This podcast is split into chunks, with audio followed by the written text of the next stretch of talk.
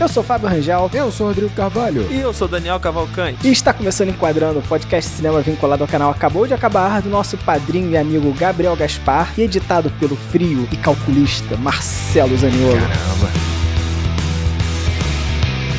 Olha, recentemente o Gabriel passou por um procedimento cirúrgico e ainda tá se recuperando, então ele está desfalcando o enquadrando, desfalcando o time do enquadrando. Ele tá lá no departamento médico. Departamento médico, fazendo muita falta pro nosso time aqui. Tá faltando toque de bola dele. Ele tá fazendo um mistério dessa harmonização facial que ele fez, né? Tá fazendo um mistério, não aparece. Acho que ele quer causar um impacto quando ele aparecer. Sacanagem, Quer sacanagem. chegar como o Rodrigo Hilbert. Então hoje nós estamos com Deixa Ela Entrar, filme de 2008, um filme sueco, em sueco, Lot den Rate Kommen. Isso. Caraca, Tá hein? fazendo sueco também, Fábio? Ou só espanhol? Ele tá fazendo sueco. Não, né? não, não, não. Ah. Só espanhol, só espanhol Começou depois do filme. E uma tradução literal do sueco seria deixa a pessoa certa entrar. É, acho até interessante isso, né? Porque isso também sugere debates até dentro do filme. Até essa tradução. Mas beleza, é do diretor Thomas Alfredson. Eu não sei se vocês conhecem o diretor bem, mas ele não tem muita expressividade, assim, né? Eu não vi muita coisa dele depois desse filme. Só que eu não sei se vocês lembram, a gente gravou algum, enquadrando alguma coisa muito tempo atrás sobre um filme dele, que acho que era O Espião que Sabia Demais. Uma coisa muito no passado. É porque a fotografia do Espião que Sabia Demais também é da fotografia do, desse filme, né? O diretor de fotografia também é o mesmo do, do Espião que Sabia Demais. Espião que Sabia Demais, Gary Oldman, não sei se lembra. Pô, eu lembro, claro que eu lembro. Lembro do filme e lembro da gravação. Tink Taylor Soldier, alguma coisa. Eu não me lembro. eu lembro que a gente gravou, mas eu não lembro de nada. assim, muito não. antigo, Caraca, muito tô antigo. tentando achar aqui, não tô achando. Ah, a gente não. gravou, acho que num pocket, alguma coisa do tipo. Pô, será que é o artista de uma nota só? Ele não tem uma filmografia muito expressiva. Posso estar, né, cravando muito forte aqui, né? Mas Ele tem boneco de neve. acho que Deixa Ela Entrar é a masterpiece do currículo dele aí. O cara, o cara gastou toda a energia dele nesse filme. Botou tudo, assim. Juntou a criatividade dele, fez ali, juntou, acumulou, empurrou nesse filme, tá tudo Mas isso é muito legal, né, cara? Quando o cara começa, e aí ele, talvez ele tenha mais liberdade de ter, sei lá, assinatura dele, né? De, de apostar em certas paradas. É muito legal quando tu olha o primeiro trabalho do cara, ele já, já diz muito e o cara acaba tentando se adequar ao longo da carreira aí, na- na- nas pressões de estúdio e Então, tal. não sei se é legal não, cara. Eu acho que cria uma pressão gigantesca sobre Mas ele. é legal ver um novo diretor com uma assinatura forte que consiga se manter essa assinatura ao longo da, da carreira. Talvez aqui não tenha sido o caso, né? É, Mas... e outra coisa, assim, o diretor, ok, ele vai brilhar nesse filme, a gente vai poder falar bastante disso, mas quem brilha também é o roteirista. John Avdi Lev-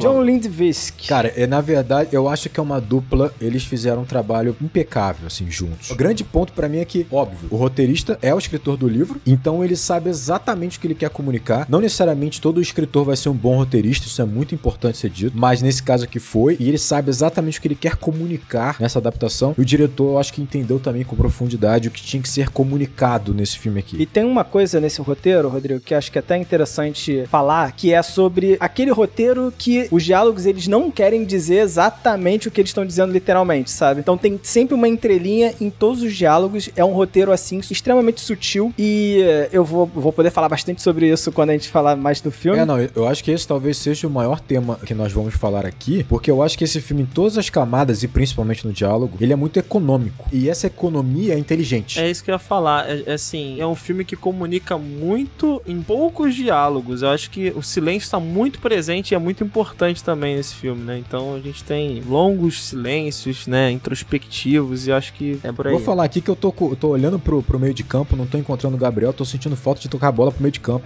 Tô tendo que levar a bola pro, pro, pro Daniel e É Fábio. porque o Gabriel, certamente agora, ele estaria falando da primeira cena. Estaria falando da primeira Agora estaria. Ele estaria atropelando a sinopse, porque a gente nem falou a sinopse ainda. O Fábio não deu a sinopse. Estaria, estaria atropelando. Não, mas né, dá tem coisa pra falar antes da sinopse, Tá que bom. também, olha só, uma curiosidade, esse filme foi lançado em 2008, deixa ele entrar, sueco, 2008. E esse filme foi lançado no mesmo ano que foi lançado Twilight. Twilight. Outro grande filme de vampiro. Crepúsculo. Não, mas isso é interessante porque esse filme ele traz um frescor e uma adaptação sobre a mitologia do vampiro, sabe? No mesmo ano que um outro filme traz, só que com um viés totalmente diferente, né? Totalmente. O que eu acho interessante é que você fala frescor e deixa ele entrar, e faz sentido. Só que ao mesmo tempo é um frescor que usa tudo que é clássico dos vampiros, né? Tudo que é clássico, sim. Usa tudo que é clássico. É, mas talvez seja uma reinterpretação do clássico, porque assim, assim, tudo aqui no Deixa Ela Entrar, tudo que envolve essa temática de vampiro, eu percebo que há, um, há uma referência ao clássico, mas há uma abordagem muito mais dramática do que a gente estava acostumado, né? O vampiro é uma figura voltada pro terror, muitas vezes, né? Aqui, cara, eu vou te ser muito sincero, eu vi a classificação desse filme, ele tava como terror. É, eu não sou profundo apaixonado do terror, mas aqui, cara, eu, eu nem vejo tanto o filme como terror, e sim muito mais como um drama, cara, sabe? No drama que essa figura passa, né? Então vou lançar um desafio aqui. Eu vou dar uma interpretação minha depois, Daniel. Eu quero saber se ele vai se transformar num terror ou não. Olha lá. Opa, Ok, opa. ok, Eu lá. gosto de desafios, adoro desafios. Só pra falar de vampiro, porque um detalhe, né? Só tem menção a vampiro uma vez no filme, Sim. sabe? Só tem a palavra vampiro uma vez no filme. Uma vez no É, filme. isso é muito interessante, né? Porque ele vem falar sobre esse tema e até nisso é econômico, né? O Rodrigo tá falando de economia, até nisso é econômico, sabe? Vampiro Esse filme é economia, cara. Esse filme é economia. já tá tudo na mitologia, você não precisa ficar descrevendo as coisas, ficar explicando. Absolutamente O que eu genial. percebo também é que quando essa palavra ela é falada, é uma maneira do personagem entender o que é aquele ser, mas não necessariamente ele é, é esse estereótipo, sabe? É um filme que trabalha Parece o fechamento de uma gestalt, né? Fechamento de uma ideia, E, né? é, e, não Muito é, bom. e não é uma maneira de se falar que tem um impacto de quando vo- você imaginaria alguém falar vampiro. É, né? é, tem uma é. naturalidade ali inquietante, pra falar a verdade. né? Assim, só pra fazer uma ressalva, de certa forma, não sou. O que, que tu tá fazendo aqui então? cara? Ó, você não é profundo conhecedor de terror? Não, não, não. Não sou um profundo conhecedor do crepúsculo. Eu ia falar do crepúsculo agora. Do Crepúsculo. Talvez isso me credencie até mais a estar aqui do que não. Mas, Ah, enfim. tu gosta de Crepúsculo? Eu li o primeiro livro de Crepúsculo. Eu li os três primeiros aí, olha aí. A gente tá afundando. Se o Fábio liu os quatro, então. Eu não, não li, mas eu vi todos os filmes, eu vi todos Olha os aí, filmes. que O bacana. filme eu só vi o primeiro e o Eu último. tinha pulado um filme e não percebi na sequência.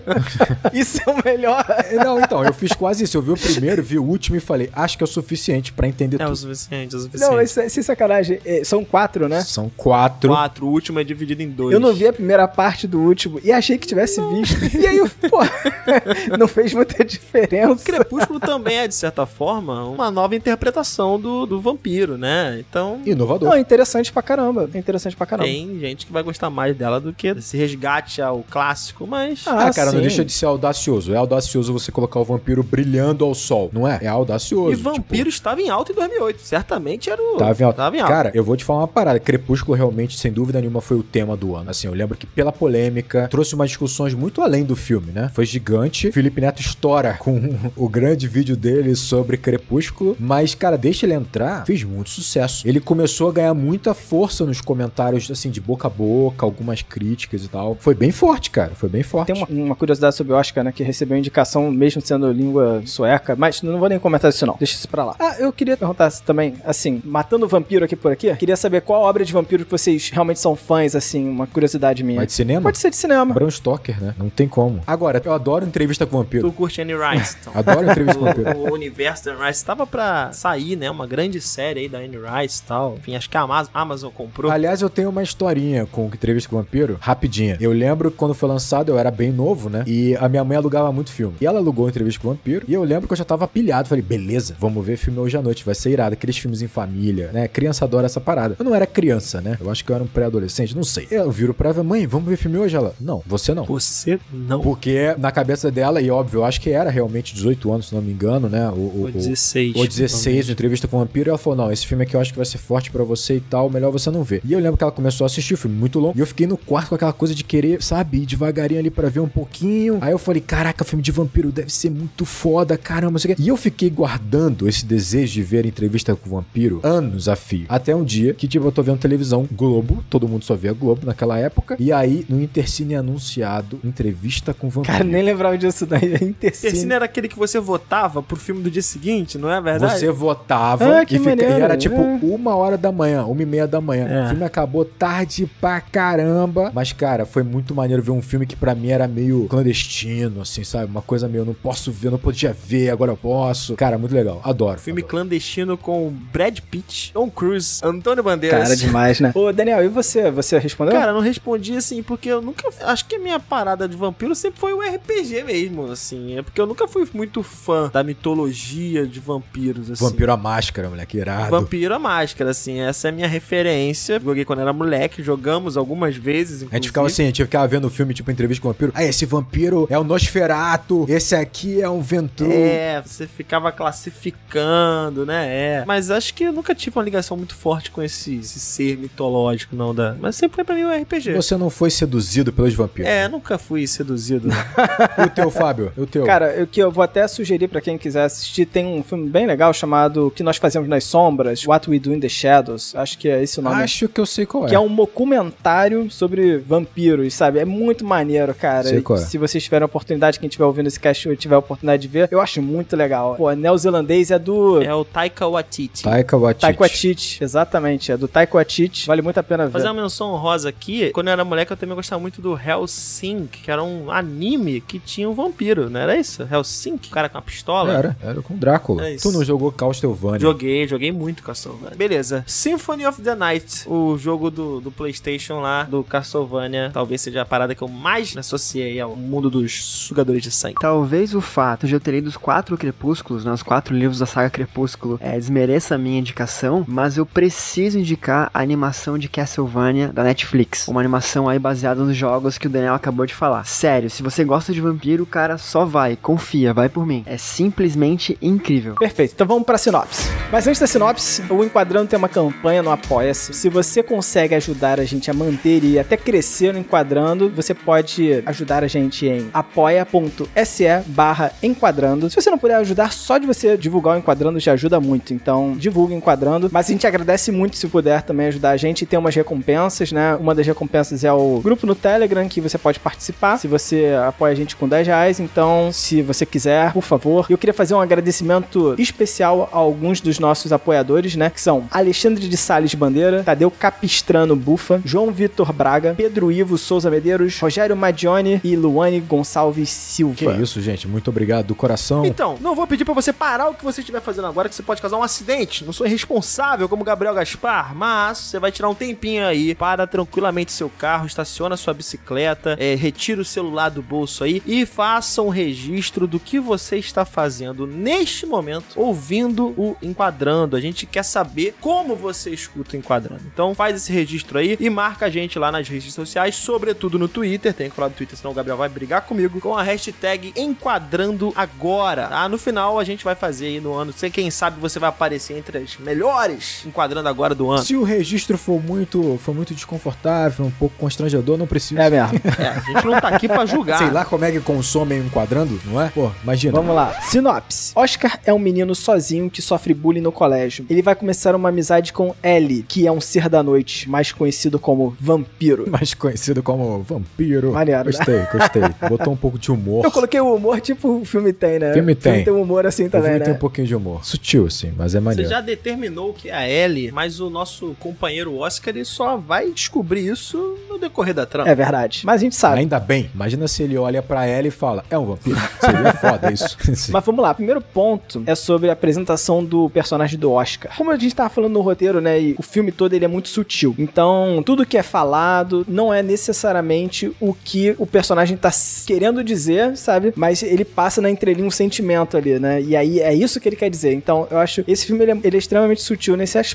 Não tem um diálogo explicativo, né? E aí, logo nessa apresentação do, do personagem do Oscar, a gente começa a entender ele a partir de um reflexo. A primeira coisa que a gente vê é o reflexo difuso dele na janela. Seminu. É, né? Isso pra mim mostra que o, o personagem do Oscar, ele tem dificuldade de entender quem ele mesmo é. Porque nem pelo. Assim, o reflexo é quase tipo uma autoavaliação de si mesmo, sabe? E ele não consegue enxergar. Exatamente uma cena muito parecida vai aparecer em outros momentos do filme. E a gente vai perceber nesse início do Oscar que ele tem uma impulsividade, uma agressividade interna, né? Que ele esconde. Eu quero conectar isso depois com alguma teoria que eu tenho. Vamos esperar a teoria aí. Vamos, a gente vai chegar lá, né? Não, não, essa teoria que eu tenho não é minha, não é tão minha, não, porque muita gente que assiste o filme tem essa mesma teoria, sabe? Se você procurar na internet vai ter também, eu também tive essa interpretação, enfim, vamos lá. Não passa também pra vocês uma certa fragilidade, assim? Nem tive essa percepção no exato instante em que eu vi a cena, não, mas logo depois, quando você começa a apresentar a Ellie como se ela fosse um animal, né? Como se ela fosse um predador, eu me vi falando, pô, então ele é a presa, né? Ele é, ele é frágil, né? Ele tá se mostrando, ainda que essa agressividade ela esteja lá, ele é frágil, né? Então é uma diferença muito marcante. Mesmo ela não transparecendo ser esse predador, ela é. E ele tenta transparecer isso, ele tenta fazer com a faca lá, ele diz, ó, tá tentando né, emular alguém que ele ainda não é, talvez, mas ele transparece uma fragilidade. Então eu até entendo que ele tem essa violência, essa. Ele tem uma questão que acho que a gente vai começar a discutir sobre ele ao longo do filme, acho que é mais por aí que o Fábio vai enveredar, mas me passou também essa fragilidade. Eu acho que a grande graça desse filme é exatamente isso que a gente tava falando. A gente vai trabalhar muito essa ideia de que o filme, como o Fábio falou, ele é bastante sucinto, né? Ele é um filme absolutamente econômico. E isso é o que para mim traz a força do filme, porque a gente chegou a mencionar, né? É um projeto do próprio escritor do livro. E se você for ler o livro ou você ler sobre o livro, você vai perceber o seguinte: o livro, ele é muito mais descritivo, né? Você tem o ponto de vista de vários personagens. Você vai entender claramente, diretamente a relação, por exemplo, da Ellie com seu guardião, aquele velho. Você vai entender muito mais a visão da Ellie, a visão do guardião desse velho. O velho é o Rakan. Rakan. Você vai entender o caso que tá acontecendo, da investigação, porque tem um personagem que é policial, que nesse filme não tem esse personagem, mas na refilmagem americana tem. E no livro tem. É o policial que você vai acompanhando o caso ao longo desse policial e ele vai te dando informação. Então, assim, o livro ele tem muitas informações. Então, assim, eu acho que a grande sacada para mim e que deixa muito claro o domínio que esses dois caras têm do projeto é entender o seguinte: a gente precisa ganhar tempo, claro, porque o filme é muito menor. Então tem uma questão prática de que você não consegue adaptar tudo. Você tem que entender qual é o núcleo do seu livro, da sua história, né? Para que você passe por um filme. Só que a sacada deles foi o que vocês estão falando. Tipo assim, tudo tem pouca informação, tudo é ambíguo. Colocaria até subjetivo, né? Até subjetivo. As coisas são um pouco subjetivas. Os diálogos são curtos, são diretos, as cenas são rápidas muitas vezes, cenas que teoricamente seriam mais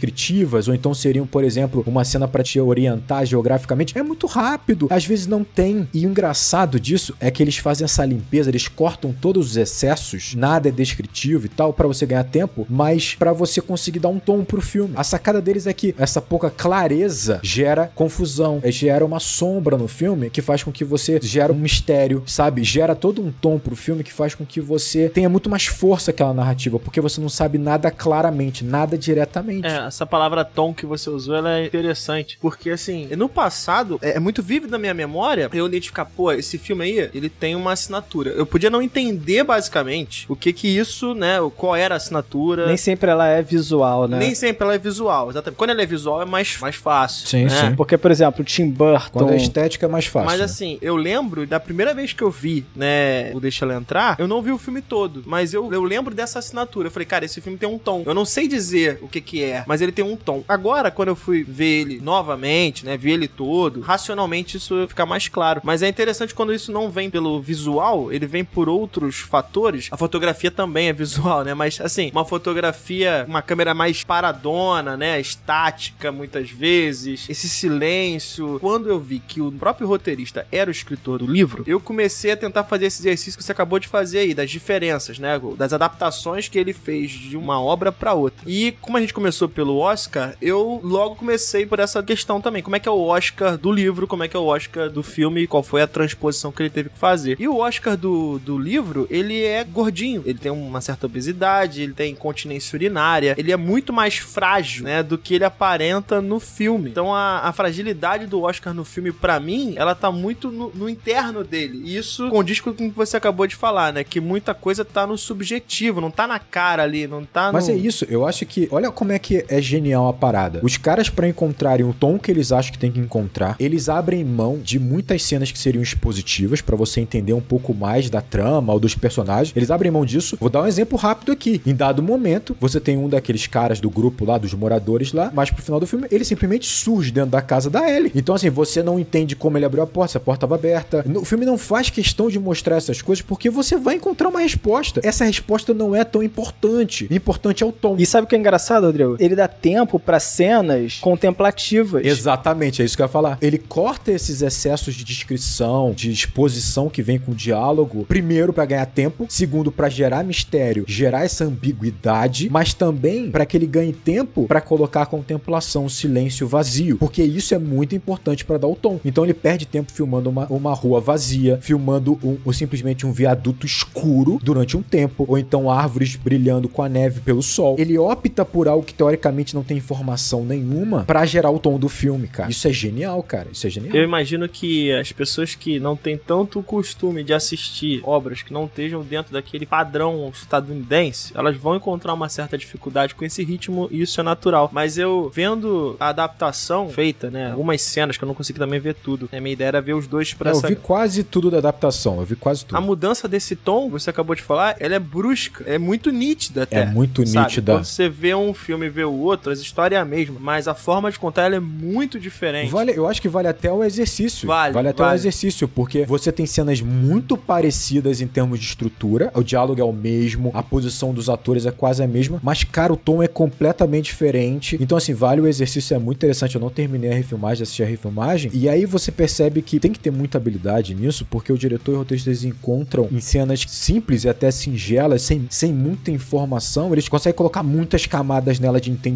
onde você consegue viajar muito. E a apresentação dos personagens é isso. Ele é sucinto, é dinâmica essa apresentação, ela é bastante econômica, mas ela tem, ela comunica demais. Então, por exemplo, como vocês estavam falando, o Oscar, ele tá seminu no quarto dele, olhando pro reflexo dele. O interessante de ele estar tá seminu dá uma ideia dele estar ali, talvez despido de fato, despido emocionalmente ali, ele pode ser quem ele acha que é, apesar que ele não sabe quem ele é exatamente, né? Você vê pelo reflexo, né? Exatamente. Pelo reflexo ele não sabe quem ele é. Ele é um pouco do que ele é lá fora, um pouco do que ele lá dentro do quarto. Ele não é nem o cara que vai e não é o cara também tão submisso quanto lá fora, mas ele se sente mais livre pra ser quem ele quer ser no quarto dele. E o interessante é o seguinte, o reflexo, que é a primeira imagem pra gente quase, tá mostrando o seguinte, o Oscar, ele tem o perfil de ser o vampiro do filme, só que ele tem reflexo. Vampiro não tem reflexo. Não quando você trata vampiros de uma forma tão clássica, sabe? Como é esse filme aqui, né? Então, assim, olha que detalhe sutil e interessante, né? A Ellie é apresentada muito rápido e é incrível. Tipo assim, você tá vendo ele esfaqueando a árvore, mais uma informação ele, né? Essa agressividade. Essa agressividade contida, né? Alguma coisa. Contida, exato. Ele tem uma certa atração pela morte, né? Pelo mórbido, né? E aí do nada ela aparece, só que a câmera faz questão de mostrar ela em cima do brinquedo, suspensa, como se ela fosse dominante, um pássaro suspenso, um anjo suspenso. E é o suficiente pra você ver a dominância que ela tem. E quando ela salta do brinquedo, ela meio que dá uma flutuada suave. É incômodo pra gente, é estranho pra gente. É o suficiente pra você ficar atento a ela. Tipo, ela não é uma criança normal. Olha só quanta informação tão pouco tempo. E assim, Rodrigo, ela começa a ser introduzida junto com o personagem do Rakan também. Você falou guardião, eu vou chamar ele de servo. Pra mim ele é um servo. Servo, né? pode ser. Pode Mas é ser. engraçado, porque você vê ela entrando na casa, ela entra e ele fica do lado de fora com todas as malas. Cara, um detalhe, se você prestar atenção, você fala, caramba, Sim, sim. calma aí, ela não é tão criança assim que, tipo, não poderia ajudar a carregar alguma coisa, sabe? Mas tanto faz, sabe? Ela entra, enquanto ele tem que carregar as malas. Exato. Não, o que ficou exato. muito marcado é ela andar descalça na neve. Isso é um, mais uma informação pra você. Pô, ela não é normal, ela tá descalça na neve com tranquilidade. Exato, é né? mais uma informação. E olha que loucura. O filme é no detalhe. Isso é muito legal. É como a gente tava falando, ele é dinâmico, mas ele não acelera. Ele tem o tempo dele. Então, por exemplo, você vê os dois de costa e logo de início eles estão no carro chegando no prédio que eles vão passar a morar e o guardião ou o servo, olha a ambiguidade, a graça é sempre essa. Ele sorri e faz um carinho nela quando ela tá cantando sozinha, como se fosse uma criança se divertindo sozinha. Aí parece que ela tem uma dominância sobre ele, que ele parece um servo. Então ele já não parece só um pai, ele parece um servo. Essa ambiguidade, essa dificuldade de você ler claramente esses personagens tem a ver com essas escolhas do roteirista e do diretor, cara. E que vai estar na interpretação também, né? O personagem do Rakan, no livro, ele, pelo que eu pesquisei sobre, ele tem todo um background bastante complicado. E aqui, o que me deixou até de certa forma incomodado, de fato, cara, foi o fato de primeiro eu ter visto o filme e depois eu ter buscado informações sobre o livro. E no filme, cara, me dá até, em determinado momento, certo dó dele, do ponto de vista dele não estar mais apto para servi-la, de certa forma, e ele servi-la da última maneira como ele pode. Então eu falei, cara, interessante aqui, temos Não, e uma- olha só, Daniel, reforçando exatamente o que você tá falando. Olha como é interessante como é que eles sabem, os artistas desse filme sabem o que estão fazendo. Quando ele faz a primeira cena de assassinato do Rakan, né, em que ele vai matar, começa com um tom pesado, a trilha é bem pesada no início. Você vê a floresta de longe, ele de longe, né, interceptando ali um cara que tá correndo e tal, caminhando, e já começa uma ideia do vazio que a gente vai falar mais pra frente, em que você tem a neve com nas árvores e uns, cara, são os espaços pretos, assim, são, é como se fosse realmente recorte naquela imagem. E aí quando ele tá de fato, pô, fazendo todo o processo de você pendurar o cara, cortar o pescoço, é mórbido, só que lentamente vai ganhando um tom ali, um tanto humor negro. Cômico, né? É, em que o cachorro E chega. chega o cachorro, cara, aí tu fica, cara. E ele se enrola, e aí você percebe que, na verdade, o que importa pra aqueles autores ali, o diretor, obviamente, e o roteirista, não é o terror do que está acontecendo, porque na cabeça do Rakan, aquilo não é o terror, aquilo ali é uma missão dada, que ele tem que cumprir e tá se Ele enrolando. se atrapalhou, Então né? vira uma comédia. E aí eu acho interessante, porque a gente não consegue perceber que é uma comédia, mas é uma É comédia. um tom de É humor. um tom cômico. Tem um cômico, uma Essa comicidade. cena gera até um, é, um desdobramento dela, que é o cachorro lambendo sangue. E aí me pegou muito essa ideia da Ellie enquanto um animal mesmo. Até o som do filme vai trabalhar muito essa perspectiva. Porque lá na frente, quando o sangue for exposto pra ela, ela vai baixar como um animal, né? Na frente do. do... Então é, é parecido. Então, mas o Fábio falou que dá um tom do, do cômico, e eu acho que aqui é muito bem dosado pra que não fique ridículo, porque na verdade o Rakan não tá se sentindo ridículo pelo que ele está fazendo, mas pela falha, né? Ele tá se sentindo inoperante. Ele sabe que vai tomar um esporro, ele sabe que tá fracassando, ele sabe que vai ser trocado. Mas sabe o que é interessante? Que essa cena ela é muito clara. Eu ia falar disso até quando a gente falasse de fotografia, mas eu acho, eu acho isso estranho, porque quando você olha, pô, um terror, e aí você começa, porra, calma aí, aqui tá cena de terror. Um cara matando um outro a sangue frio, escolhendo sangue. Show. É aqui que eu estou na cena de terror. E aí você tá vendo uma cena extremamente clara, onde você tem uma visão do, do profundo do campo, sabe, de vista que a gente tá vendo. Você consegue ver até quase a estrada, sabe? A floresta é extremamente iluminada. E aí você fala, calma aí, esse cara, ele tá fazendo merda, sabe? Que, tipo, o que ele tá fazendo aqui, sabe? Para pra pensar do ponto de vista do diretor, talvez não só do diretor, mas do diretor de fotografia. Escolher um filme de você tem uma fotografia onde você tá expondo muito, é primeiro, é mais difícil, que você vai ter que conduzir melhor os atores, você vai ter que, né, tirar mais dos atores e, obviamente, promover esse terror fica cada vez mais difícil. E quando eu vi que o filme se passava na Suécia, né, em local de alta latitude, eu falei, cara, beleza, é um cenário propício pra filmes de terror por causa da luminosidade, né? Ou tá muito de dia ou tá muito de noite. Exato. Mas aí, cara, sou surpreendido com um filme com a fotografia muito clara o tempo É inteiro. muito de dia, sabe? Por exemplo, aquela cena devia ser, sei lá, 10 horas da noite e ainda tava muito claro. É, não, é, é- é bizarro, porque parece isso, que assim, você vê claramente que o Rakan tá acostumado, habituado a fazer aquilo, mas ele tá envelhecendo, e ele tá ficando impaciente também com esse processo. Então tudo isso vai causar a falha dele também, por uma questão inusitada do cachorro. Então, porque na verdade ali o que importa é o Rakan, não é o horror que sai daquela situação. Ele não encara dessa forma, né? Então o filme faz escolhas muito precisas. Quer ver um exemplo mais claro? Uns detalhezinhos. Eu até vou colocar um outro antes de você colocar o seu exemplo. O trem, ele no trem, e aí ele simplesmente tá com um material ali de, de matança aberta, sabe? A, a capa dele com suja de sangue tava do lado dele, fora da E mala. ele se liga, opa, sabe? Tipo, e guarda. E ele só percebe que ele esqueceu o conteúdo mais importante da missão dele, né? Que é a vasilha com sangue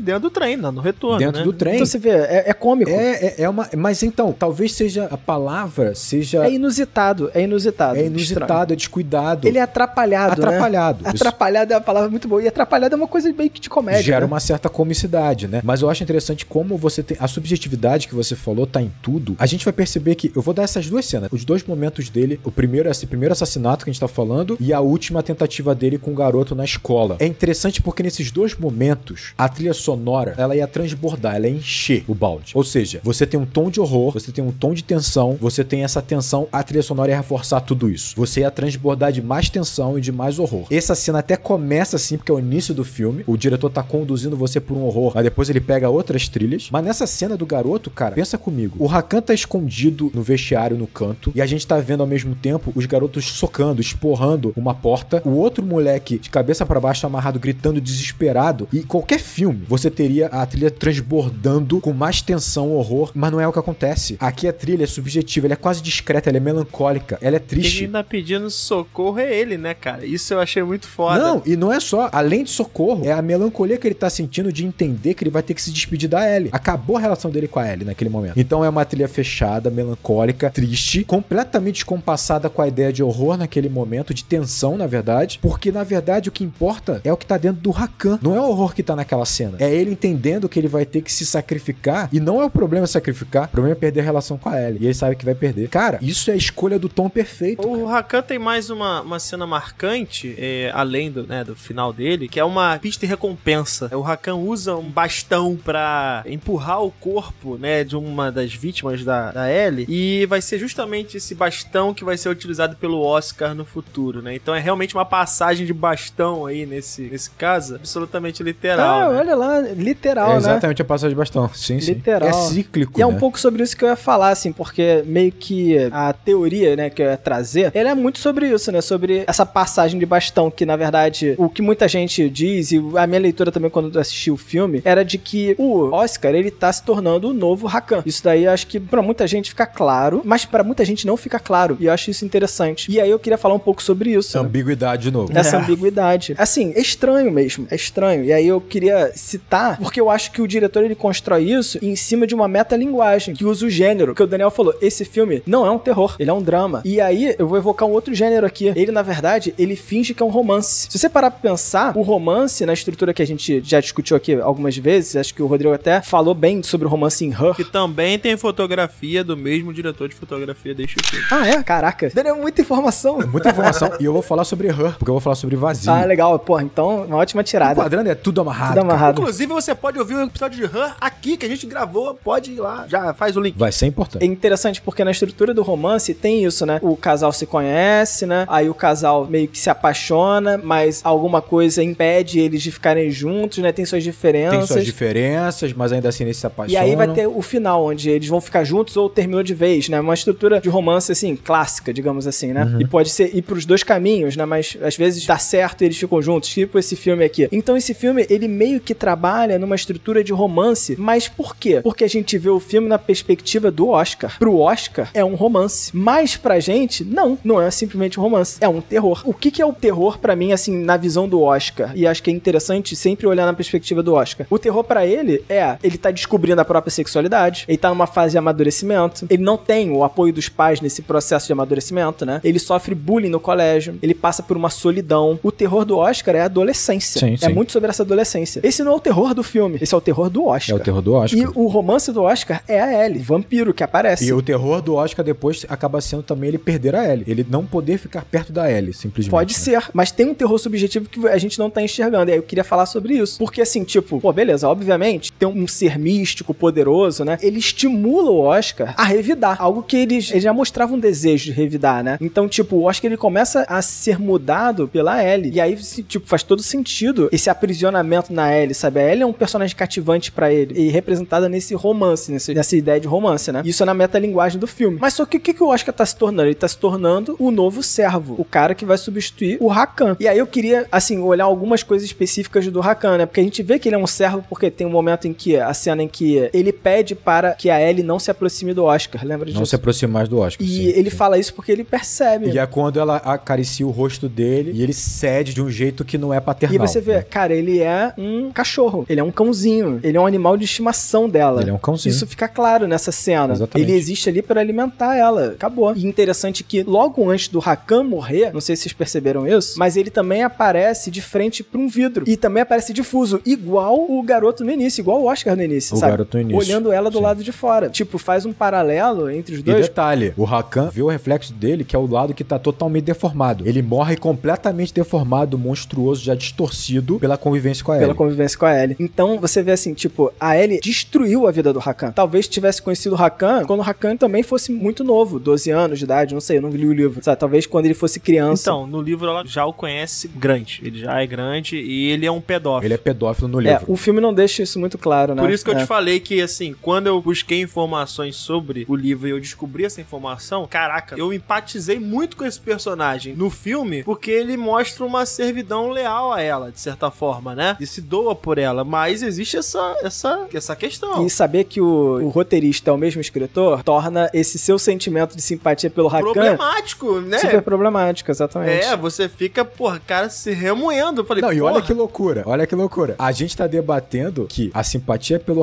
Rakan é problemática porque no livro ele é pedófilo e no filme só é sugerido ali na entrelinha. Agora, no filme tá diretamente ele é um assassino, ele é um serial killer e isso não é ponto. Isso ok. Isso isso não é ok, questão. isso ok. Tudo bem, mate alguns. Eu tô ok, eu tô ok com isso. Eu tô É, com isso. é um sanduíche pra ele, dá ali um suquinho de Isso é sangue. foda. Mas você Isso é entende? foda. Você entende a posição onde eu me encontrei? Não, mas é. Claro. Assim, eu acho interessante, porque esse contexto externo do filme e essa metalinguagem, tudo que ele utiliza, vai agregando o filme que, você, que vai mudando o seu sentimento a respeito dos próprios personagens. E o Rakan é isso. O Rakan, talvez aqui também ele fosse um pedófilo, e eu não sei, não gosto de linkar tanto as duas obras, são duas obras diferentes pra mim. Mas talvez ele também fosse. Pois e a gente é. não tem, a gente simpatiza por ele sem ter total noção de quem ele é. Exato. E Fábio, percebe exatamente assim, se você deixa, olha como é que eles foram inteligentes. Quando eles suprimem a informação, eles ganham tempo, como a gente falou, mas eles fazem também com que essa ambiguidade, essa falta de clareza, faça com que a gente simpatize, tenha raiva dele, depois a gente defende, e isso vai envolvendo muito a gente. Porque se eles descrevem ele como um pedófilo, a gente vai ganhar obviamente uma revolta em relação a ele, uma antipatia, que vai contaminar um filme de uma maneira muito ruim, porque o filme é muito rápido também. Então perde o filme, você perde o público de uma forma que não faz sentido.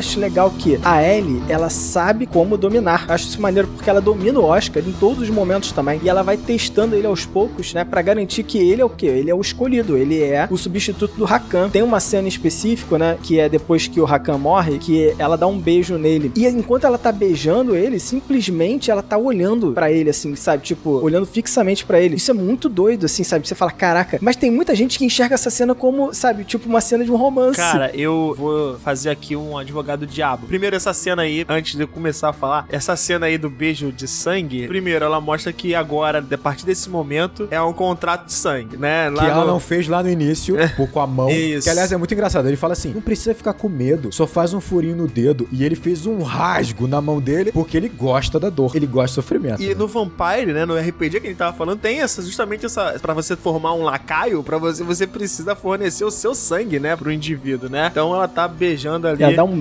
beijo toda suja de sangue. Tem uma né? galera que realmente defende que o envolvimento da Ellie com ele é Sincero. empático, é sincero. Pelo menos no filme. Estamos olhando só pro filme. Eu tô fazendo esse exercício agora. Mesmo tendo visto informações, é uma coisa difícil agora pra mim, mas olhando só pro filme, Só pro eu filme. também tenho essa percepção de que ela tá conduzindo ele pra substituir um papel. É exatamente a mesma interpretação que você tem, assim. Ela tá conduzindo ele lentamente, talvez de maneira. não, inocente não é a palavra, mas assim. É foda. Sabe qual é o problema? Ela é muito fria, Daniel. Ela é muito fria, ela é muito calculista. Cara, ela tem muitos anos, cara. É, cara. Mas a- ao mesmo tempo, ela ainda tem uma mente de criança. A criança, ela também seduz. A sedução não é uma sedução sensualizada, mas ela também seduz. Ela também cativa. Entendi o que você quer dizer. Nela, essa dominância dela é pela fragilidade que ela apresenta. Isso torna a coisa. Você fica se perguntando o tempo todo, cara, é ou não é? Ela tá jogando com ele ou não tá? E é A isso. graça é essa. Mantém a aparência de criança porque isso é vantajoso pra ela naquela sociedade. Eu, assim, eu concordo com os dois, na verdade. Obviamente, porque eu também defendo que ela conseguiu um novo Rakan. Fez o Gabriel. Fiz o Gabriel. Só que eu acho que porque tem elementos de tudo. Eu acho que a beleza desse filme, ele é muito bom mesmo, ele tá nisso. A gente não tem respostas. Óbvio que ela tá conduzindo quando ela percebe que o Oscar tem todas as ferramentas, todos os elementos pra se tornar no Rakan. Ele tem que ter essa, essa proximidade com a morte, tem que ter, obviamente. Tem que ser facilmente induzido ali, manipulado, e ela vai manipulando, claro. Ela usa essa faceta da criança, da ingenuidade, para deixar ele também mais confortável. Ela deixa ele tomar dominância em alguns momentos. Ele é grosso com ela em alguns momentos e ela deixa. Ela deixa ele tomar espaço, se sentir confortável. Isso acontece em alguns momentos. Mas ao mesmo tempo, você fica pensando, será? Como ela é essa mistura louca? Isso é muito interessante. Ela é menina e mulher ao mesmo tempo, porque ela foi transformada quando nova, talvez. Ou é uma faceta, porque tem aquele vislumbre da aparência real dela, talvez dela é uma mulher mais velha. Ela é um vampiro. Cara, a grande verdade é que ela é tudo ao mesmo tempo. Ela é um monstro, mas ao mesmo tempo ela tem um certo. Não é um remorso, mas ela sabe das consequências. É tudo misturado. Será que ela não sente, em alguns momentos, eu não digo prazer, mas o, o conforto que é você se deixar ser ingênuo, ainda que ela não seja, sabe? De ter uma relação realmente verdadeira, por mais que parta só do Oscar, sabe? Tem uma questão que a gente vai ter que passar por ela aqui, obviamente. Eu não nem acho que ela é tão significativa do ponto de vista pro roteiro do filme. A seguinte questão: tem um frame no filme, né? Tem uma,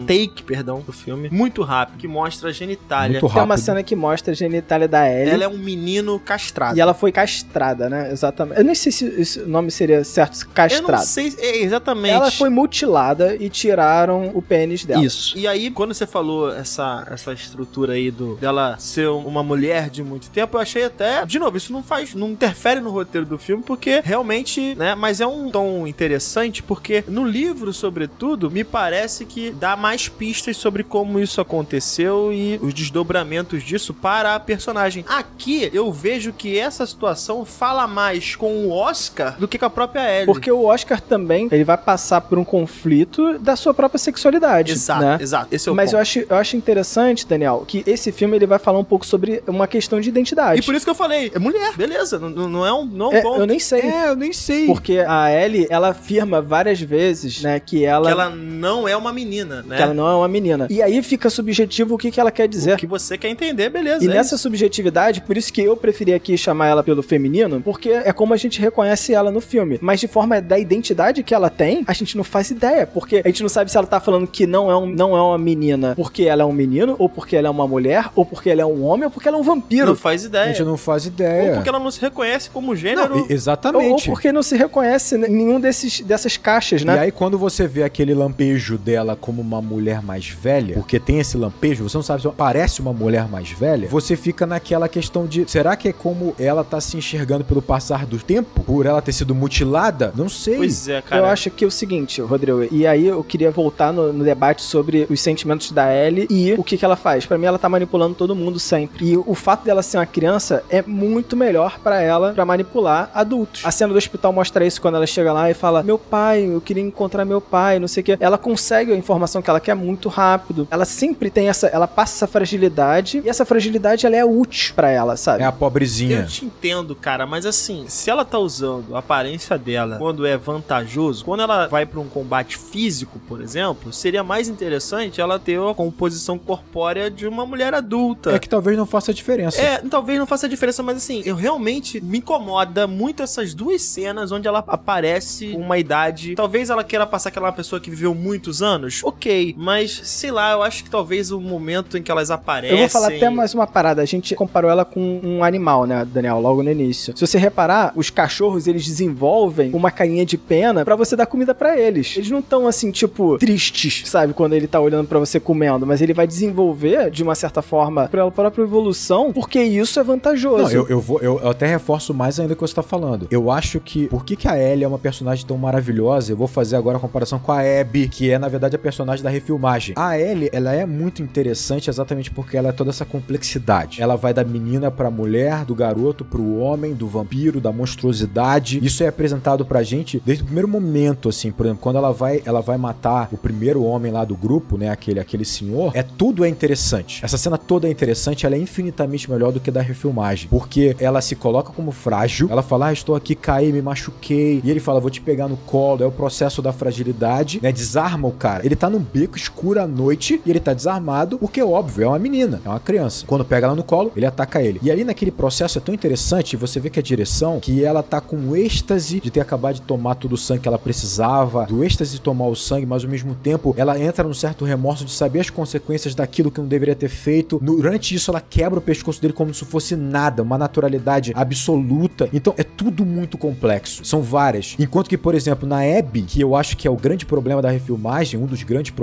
pra mim, apesar de ser um filme legal, é que eles pegam a personagem e criam duas personagens. A Abby é uma criança, uma menina que tem um monstro dentro dela. Quando a Abby, não há um monstro. Quando há um monstro, não há a Abby. É muito fácil solucionar assim. Não é à toa, por exemplo, que quando ela, se, ela mata o primeiro homem na refilmagem, a câmera mostra a cara dela monstruosa, devorando sangue, e ela sai pulando como um monstro, como se fosse assim: olha, ela não tem consciência do que está fazendo. A Ellie não, a Ellie é a mistura de tudo, ela tem consciência. Vou dar um exemplo. A Ellie, quando mata o rapaz, essa cena que você tá dizendo, a expressão corporal dela é que te mostra que ela está saciada, ao mesmo tempo ela está pesarosa mentalmente, porque ela acabou de matar um cara. Ela quebra o pescoço dele, você naquele momento é, não entende se foi um sadismo, se foi uma necessidade. Na frente do filme, tu vai entender que é que ela não quer passar isso pra frente, ou seja, tá aí mais uma, uma informação. Porra, Mas cara, olha que interessante, né? A gente tá falando de consequência, que ela tem uma noção de consequência, mas a consequência eu acho que não é o remorso por ela ter matado alguém. Não, é de você ter burlado uma regra entre os dois, entre ela e o Rakan, porque vai chamar atenção, vai mudar todo o paradigma de novo. Exato. Na verdade, ela tá procurando, parece, tá procurando um local pra ela conseguir se manter. E a partir do momento que ela começa a criar um problema, tipo, que tem um vampiro ali, ou mesmo gerar outro vampiro que ela não quer, sabe? Que é pra dividir e criar mais problema. Perde o controle. Exatamente, a perda de controle. E a Ellie é isso, a Ellie é controle, sabe? Ela controla todas as situações. Eu acho que ela é controle, eu acho. Eu acho que ela é um dos melhores vampiros que tem na, na cultura pop pra mim. Porque a gente, quando pensa em vampiro, a gente pensa em sensualidade, a gente pensa em dominância. A dominância de você pegar no pescoço e deixar a pessoa moribunda ou então amortizada ali é dominância. Então, assim, o vampiro é isso, é, é uma certa elegância, é um domínio, é uma frieza. E a Ellie é tudo isso, cara. Mas não é sexual, ao mesmo tempo não é ofensivo, sabe? É um equilíbrio perfeito. Então, essa complexidade dela é muito interessante. E pra mim a dominância tá muito clara, Fábio, pra confirmar o que você tá falando, na cena em que, como eu falei, ela cede espaço pro Oscar. Por exemplo, quando ela pede pra entrar no quarto dele que ele tá dormindo, né, seminu, ela deita, ela é gentil, ela acaricia ele, ela toca a mão dele, porque aquilo é a maneira perfeita de conduzir, né, aquele relacionamento com ele. Ela fala, melhor diálogo do, do, do filme pra mim é esse, né, que ela fala assim, vem cá, um relacionamento, ele tem algo especial além do que nós temos? Aí o, o Oscar fala, não. Então Então a gente continuaria tudo na mesma. Aí ele, sim. Ah, então tá bom, então nós vamos ficar juntos. Então vamos ser eu e você. Vai ser eu e você. Ela conduz esse relacionamento de uma maneira muito gentil, sabe? Pra que o Oscar se sinta muito confortável. Aí você percebe a diferença. Quando ele volta na casa dela mais pro final do filme, que já- ela já tá sozinha, deixa ele entrar em casa, na casa dela, mas não deixa ele entrar no quarto, ela fecha a porta. Ela cria uma parede, um vidro entre os dois, uma barreira entre os dois. Ela espera ouvir o que mais importa. Você sabe o que eu sou? Aí ele fala, você é um vampiro. E ainda assim você vai ficar do meu lado? Vou. Ela abre a porta. Quando ela abre a porta, ela já sai, a cena corta, ela já volta diferente. Ela volta com uma roupa vermelha, um casaco vermelho, mais agressivo, a postura mais dominante. É a partir daí, por exemplo, que ela vai tomar aquela postura de, de subir em cima dele com, a- com o rosto ensanguentado, que ela sobe em cima dele, sabe? De uma maneira muito mais agressiva, sexual. Então, assim, mudou o tom, sabe? Tipo, no momento que ele dá a chave, se ele fala assim, eu sei que você é um vampiro e eu tô do seu lado, sabe? Tipo, pronto, dominou, acabou a situação, sabe? Tá amarrado a situação. Como eu te falei, eu concordo. Eu acho que o filme mostra isso. Eu fui conduzido pra essa história. Só você tocou num ponto do vermelho, só ia citar isso. O vermelho tá presente muito nesse filme. Sempre tem um elemento em vermelho. E ele vai ganhando cada vez mais representatividade, né? É como se ela estivesse ocupando a vida do Oscar, né? E cada vez mais vermelho vai aparecer na vida dele. E, né? Só, só voltando sobre a metalinguagem que eu tava falando, e é justamente isso. Por ser uma criança, a gente vai criar o quê? Um, um aspecto pro nosso personagem, pra Ellie, que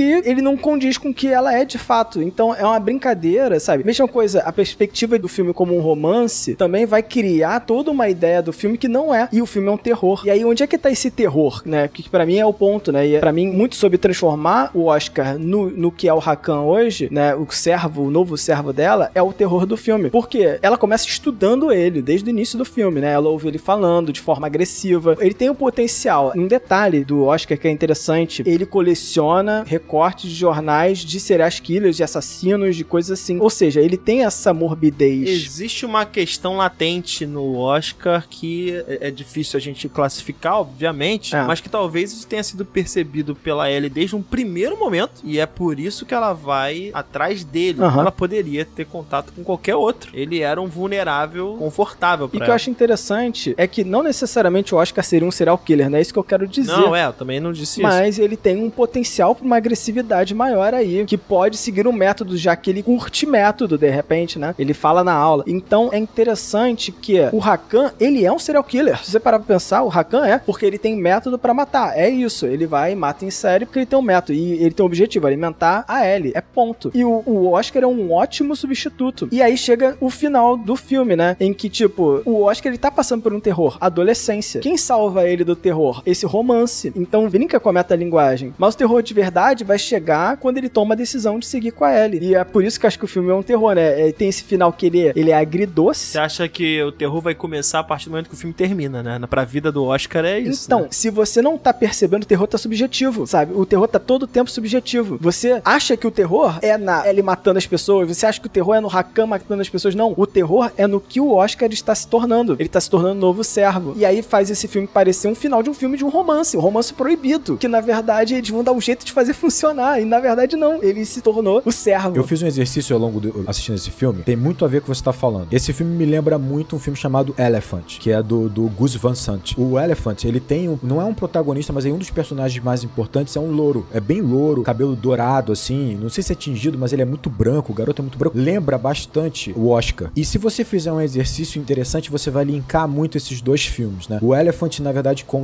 uma história de um genocídio, né? Na verdade, são dois adolescentes numa escola que sofriam bullying também e que eles se armam e planejam entrar na escola e metralhar todo mundo. E o filme conta isso de uma maneira bastante, bastante entre aspas imparcial. Ele não julga, ele só bota a informação, só joga a informação lá. É um filme importante que ganhou muitos prêmios, ganhou Cannes, premiação de- do júri de Cannes e tal. O que eu acho interessante, se você fizer um exercício, é no sentido de que o Oscar, ele tem uma sombra com ele, ele tem essa, essa morbidez, essa proximidade com a morte. Se você imaginar que ele atrai talvez essa amiga imaginária, esse anjo da morte que seria a Ellie, vamos imaginar isso, seja imaginário, uma amiga do, uma, uma amiga imaginária que sussurre no ouvido dele tudo que ele tem que fazer, tudo que ele gostaria de fazer. É isso que ele tá se tornando. Se você imaginar, por exemplo, que o massacre no final dos garotos que morrem na piscina, se você imaginar que poderia ser o massacre final de Elephant, é a mesma coisa. Porra, maneiro. Então, tipo assim, o que eu acho interessante desse filme, e aí pra mim que toca é o seguinte: vocês falaram uma coisa muito interessante. A Ellie, ela vai tirar do Oscar essa, essa sombra que tem nele, sussurrando no ouvido dele, conduzindo ele para isso até o ponto de manipulá-lo por completo e tragicamente ele vai se tornar esse ser que ele não deveria e vai terminar monstruoso como terminou o Rakan. Vamos esquecer o, o livro que diz que o Rakan é pedófilo, tá? Vamos esquecer isso. Agora, eu acho que se você pensar aquele universo, o diretor que é o, o Thomas Alfredson, né? Ele cria um universo muito interessante e eu falei um pouquinho disso em Batman, como se fosse as coisas são repetitivas e cíclicas dentro daquele universo. Então parece que aquele lugar é distante, isolado de tal maneira que não importa. Talvez seja exatamente por isso que ela escolheu aquele lugar, ela e o Rakan. Não importa o que aconteça lá. Não importa. É como se aquele lugar fosse insignificante de tal maneira que ele é isolado, empobrecido e vazio. E o interessante é você imaginar que há um equilíbrio naquele lugar, que é um equilíbrio apático. Só que é tudo baseado. É como se fosse assim: os personagens eles têm seus remorsos, seus traumas, suas revoltas, mas eles todos eles são apresentados bebendo e fumando. É como se eles pegassem um álcool e fosse o, o elixir que afunda essa mágoa, afunda essa revolta e faça com que eles sejam apáticos mesmo. A relação, todas as relações são apáticas e vazias. Você pega, por exemplo, aquele cara, o é, Lack, sei lá o nome dele, acho que é Lack, Lake, sei lá. Ele é interessante a gente estudar ele. Ele é apresentado bebendo, ele tá sempre, um, parece desarrumado, sem tomar banho, alguma coisa assim. Você não sabe exatamente o que ele faz, o filme não faz questão de mostrar o que ele faz, o que ele executa. É mesmo. É, ele tá sempre com o cabelo meio. Ele sempre andando pra lá e pra, pra cá. lá e pra cá. Ele coleciona selos. Ele coleciona selos, ele tem um selo de 80 mil que é do pai dele, que ele não venderia por menos. O que é interessante é isso, a vida dele, ele tem um selo de 80 mil que ele não venderia por menos, mas não mudou a vida dele. Ele tem um relacionamento com uma, uma namorada que ele não se declara, ele não aceita claramente esse relacionamento, ele trata ela com diferença. E o relacionamento parece que tá assim há anos. A vida dele é suficiente para ele ele beber durante o dia e terminar o dia declarando o amor dele pelo amigo dele. E ponto, para ele tá bom, terminou o dia dele. Então é um marasmo, é uma apatia que não vai mudar nunca. Aquele relacionamento não vai mudar nunca, não vai subir para um casamento. Ele mostra indiferença para ela o tempo inteiro. Ela mostra que se importa com ele, mas não deixa muito claro porque sabe que ele é indiferente. Você pega, por exemplo, o velho dos gatos. Ele se acha suficiente a vida dele com os gatos. Não precisa de mais nada. Ele tem, teoricamente, os amigos no bar o dia inteiro, a 15 metros e não vai Ele lá. viu um assassinato.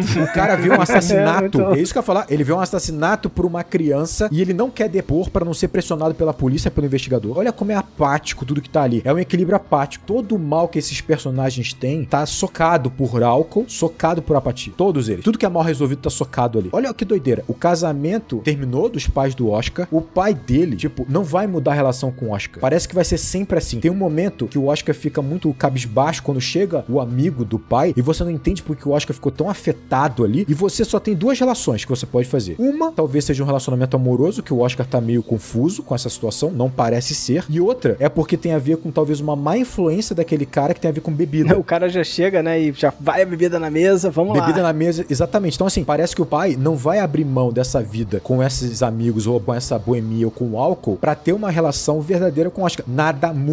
O Oscar, por exemplo, ele vai passar a vida inteira fingindo dar facada no quarto dele não vai dar a facada. Ele não vai reagir, seja pro bem, seja pro mal. O- os garotos na escola que estão bulinando lá os outros, eles acham que ele é suficiente essa liderança pra eles. Eles vão ser esses caras pro resto da vida. Aquela cidade não vai mudar nunca. Até que você tem um corpo, uma força do mal se aloja ali. Tipo, esse elemento que é a Ellie transborda tudo, desarruma o equilíbrio. E é isso que é interessante a beleza do filme. Tipo, olha que loucura. É uma coisa atrás da outra. E é isso que ela não queria, né? Ela é uma influência, até do ponto de vista do Oscar, ela é uma influência positiva pra ele. Porque é ela que tira ele dessa zona de conforto, dessa apatia que essa cidade toda tá mergulhada. O Oscar, ele realmente é muito apático, que é essa dominância que os meninos que fazem bullying com ele têm sobre ele, que é basicamente no final do filme, na cena final, eles colocariam uma condição impossível, ou ele prende a respiração por 3 minutos embaixo d'água, ou ele vai ganhar uma facada no olho. E ele se coloca nessa. Ele é submisso a esse ponto. Ele aceita isso. Ele vai até o seu agressor para vivenciar essa experiência. Então, mas eu acho que é isso. A loucura é que, tipo assim, ele tem uma atração por esse momento em que ele está perdendo a vida dele. É bizarro. Quando ele toma a- as chicotadas, ele sente um prazer. Quando ele tá eh, sendo afogado, ele sente uma tranquilidade. É como se esse momento de dor ou de sofrimento ou de passagem fosse muito atraente pra ele. Só que ele vai encontrar essa atração também na outra pessoa. Quando isso acontecer com outra pessoa, quando ele começar a matar. E aí, é o que eu tô falando assim, é como se a Ellie parasse naquele lugar e dali você tivesse um efeito cadeia. Porque todo mundo ali tem essa sombra carregada com ele. Só tá escondida, só tá socada ali, ou vamos dizer assim, amortecida, sabe? É entorpecida pelo álcool, talvez, pelo cigarro, por essa apatia. E aí é um efeito cadeia muito louco, porque, por exemplo, quando o Hakan falha e ela, tem, ela se vê obrigada a matar alguém pra poder saciar a própria fome, ela mata o grande amigo, entre aspas, do Laki, que fica. Aquilo traz pra ele quase que a energia suficiente pra ele ter que agir. Só que ele ainda não age, ele só tá revoltado. Em dado momento, só que que aquilo já transformou ele. Aí o que acontece? Ele é extremamente grosso com a companheira dele, com a namorada dele, porque na cabeça dele ela é, é engraçado. Ele culpa tanto as outras coisas para continuar apático que ele fala: o problema é a sua frieza, sabe? Tipo assim, você é fria. E isso faz com que ela surte e saia. O fato dela sair sozinha faz com que ela seja atacada também pela Ellie. Ele finalmente vê ela sendo atacada, aí ele tem que agir, sabe? E o que é muito louco é que ele vai tentar criar uma conexão com ela quando a namorada tá finalmente moribunda, perto de morrer. Aí ele tenta conversar, ele tenta dialogar do jeito tosco dele, porque ele não consegue se comunicar. Ninguém ali consegue se comunicar. Ele só fala, ele fala sobre o selo, ele fala sobre a possibilidade deles morarem em algum lugar legal se ele vender o selo de 80 mil, sabe? É muito bizarro, sabe? Só que aí, quando ela implode, que é uma cena até bem feita, dado a cena dos gatos que é tosca. Muito maneiro, muito maneiro. É, bem, bem feito. O fogo é muito feito. maneiro. É muito bem feito, né? Pegando no teto e tal. Aí sim, ele fala: Cara, eu preciso tomar a decisão final, que é invadir a casa e finalmente eliminar essa criança, porque é ela que tá trazendo esse mal para todo mundo. Esse é mais um efeito cadeia, só que ele vai acabar morrendo por conta disso. Aí você tem a Ellie sugere pro Oscar reagir. Quando ele reage, ele faz com que o garoto saia da condição só de bully, fale com o irmão, e o irmão vá se vingar. A vingança faz com que eles sejam assassinados, aniquilados pela E Ellie. a Ellie ensina ele a reagir de uma forma bem, É. bem bizarra, né? Seja bruto. Tem que ser o mais forte possível, sabe? Tipo, Mais força. É, isso, é, é um efeito em cadeia, como se você tivesse, como se a pitada de, de maldade ali transbordasse. E aí você fica pensando, parece que na verdade a Ellie, ela é como se fosse o abismo que esses personagens estão encarando. Que eles nunca tiveram a, confi- a coragem de dar um passo pra trás ou um passo pra frente. Quando ela chega, o abismo chega e sussurra, meu amigo, eles dão um passo pra frente. Cara, ela só é o efeito que desmorona tudo, sabe? Tipo assim, é bizarro se você pensar ela de uma forma mais metafórica, sabe? Pra aqueles personagens que estão no equilíbrio de apatia. Eu fiquei pensando do ponto de vista de estrutura de roteiro, o fato dela transformar a senhora lá, companheira do Laki, em vampira, o que que isso traria, né? Mas parando pra raciocinar depois, a gente não tem uma ótica muito clara do que que são os elementos vampirescos que estão presentes nessa narrativa, né? Mas é justamente ter essa personagem transformada em vampiro que te faz justificar a cena lá na frente dela ter matado o cara e ela não querer passar essa questão pra frente. E é também isso que coloca à prova realmente a questão final, né? É Realmente, exposto ao sol, ela implode, ela. Porque é toda essa dinâmica dessa vulnerabilidade que vai colocar a vida da Ellie em perigo na cena final. É o fato do cara tá abrindo a janela e a, e a luz está entrando que você reconhece que não, realmente isso é um risco pra essa personagem. Então, se você não tivesse visto o efeito que essa ação poderia ter tido na Ellie antes, você não acharia que ela está vulnerável, porque ela em nenhum momento do filme esteve vulnerável, né? Ela não, não tem essa questão. Então, eu acredito que essa estrutura tenha servido pra esse fim, mas eu nem, nem cheguei a problematizar desse jeito. Faz sentido, faz É, sentido. faz sentido, mas eu acho que esse arco do Laki e a sua namorada, eu acho que ele é um arco que ele vai ser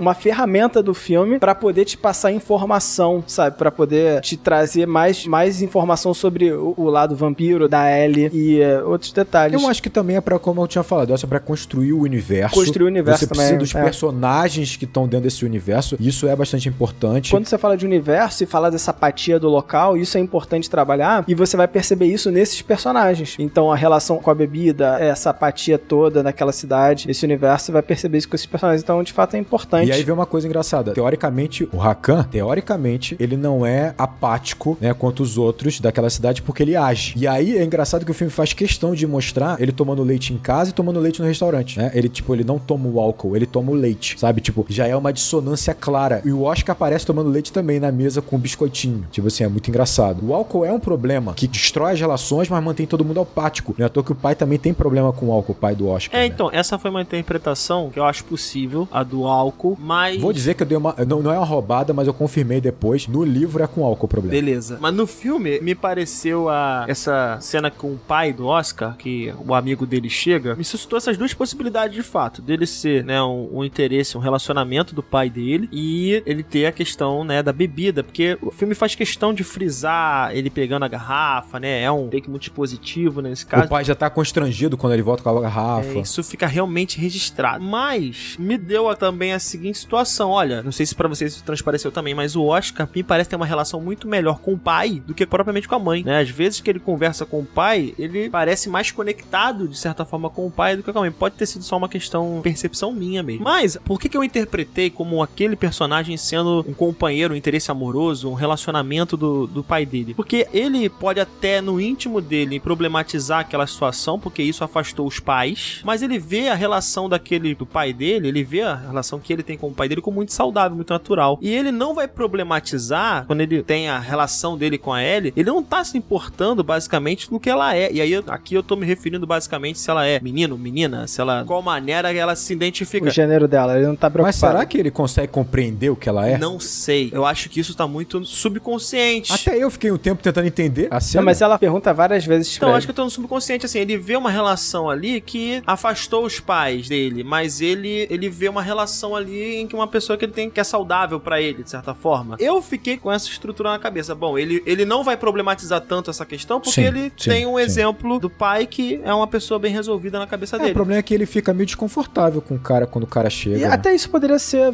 ser parte da interpretação do Daniel, esse É, desconforto. pode ser um ciúme ali do momento. Mas a né? minha, a minha interpretação é diferente, porque quando vai mostrar o cara entrando na casa, a primeira coisa que mostra é o sapato dele entrando, sabe? Todo sujo, sabe? Esse sapato parece estar sujando o ambiente. Não, parece que ele tá de, de chinelo, rider e meia, tudo cheio de neve, não é uma parada É, assim? tudo cheio de neve, assim, sabe? Tanto tipo. que quando aparece essa cena, eu pensei, cara, ela foi atrás dele. É a Ellie. É, eu pensei que Eu era pensei ela. que era a Ellie É, também. você pensa que é ela, né? E faz o garoto também sair dali. Cara, meio que a visão do pai pro cara, sabe? É tipo, eu não tenho escolha. E isso me passa a sensação de vício. Eu não tenho escolha a não ser aceitar essa garrafa em cima da mesa, sabe? É, e o cara entra com muita dominância mesmo, é uma parada meio, meio sinistra. Pois é, então foi por isso que eu entendi. De repente, esses dois personagens têm uma relação de mais. Certamente tem uma relação de mais tempo. Mas olha a sim. ambiguidade. Que também tá mas ali, é a é. ambiguidade, cara. Esse filme é incrível nisso. Ambiguidade é legal, mas eu acho que o vício é claro, sabe? Tipo, Eu também o acho que é álcool, vício, eu O também álcool é que é claro. vício. Pode ter outras coisas nesse entrelinhas? Pode ter. Mas eu acho que isso não é questão. Pode, pode. É.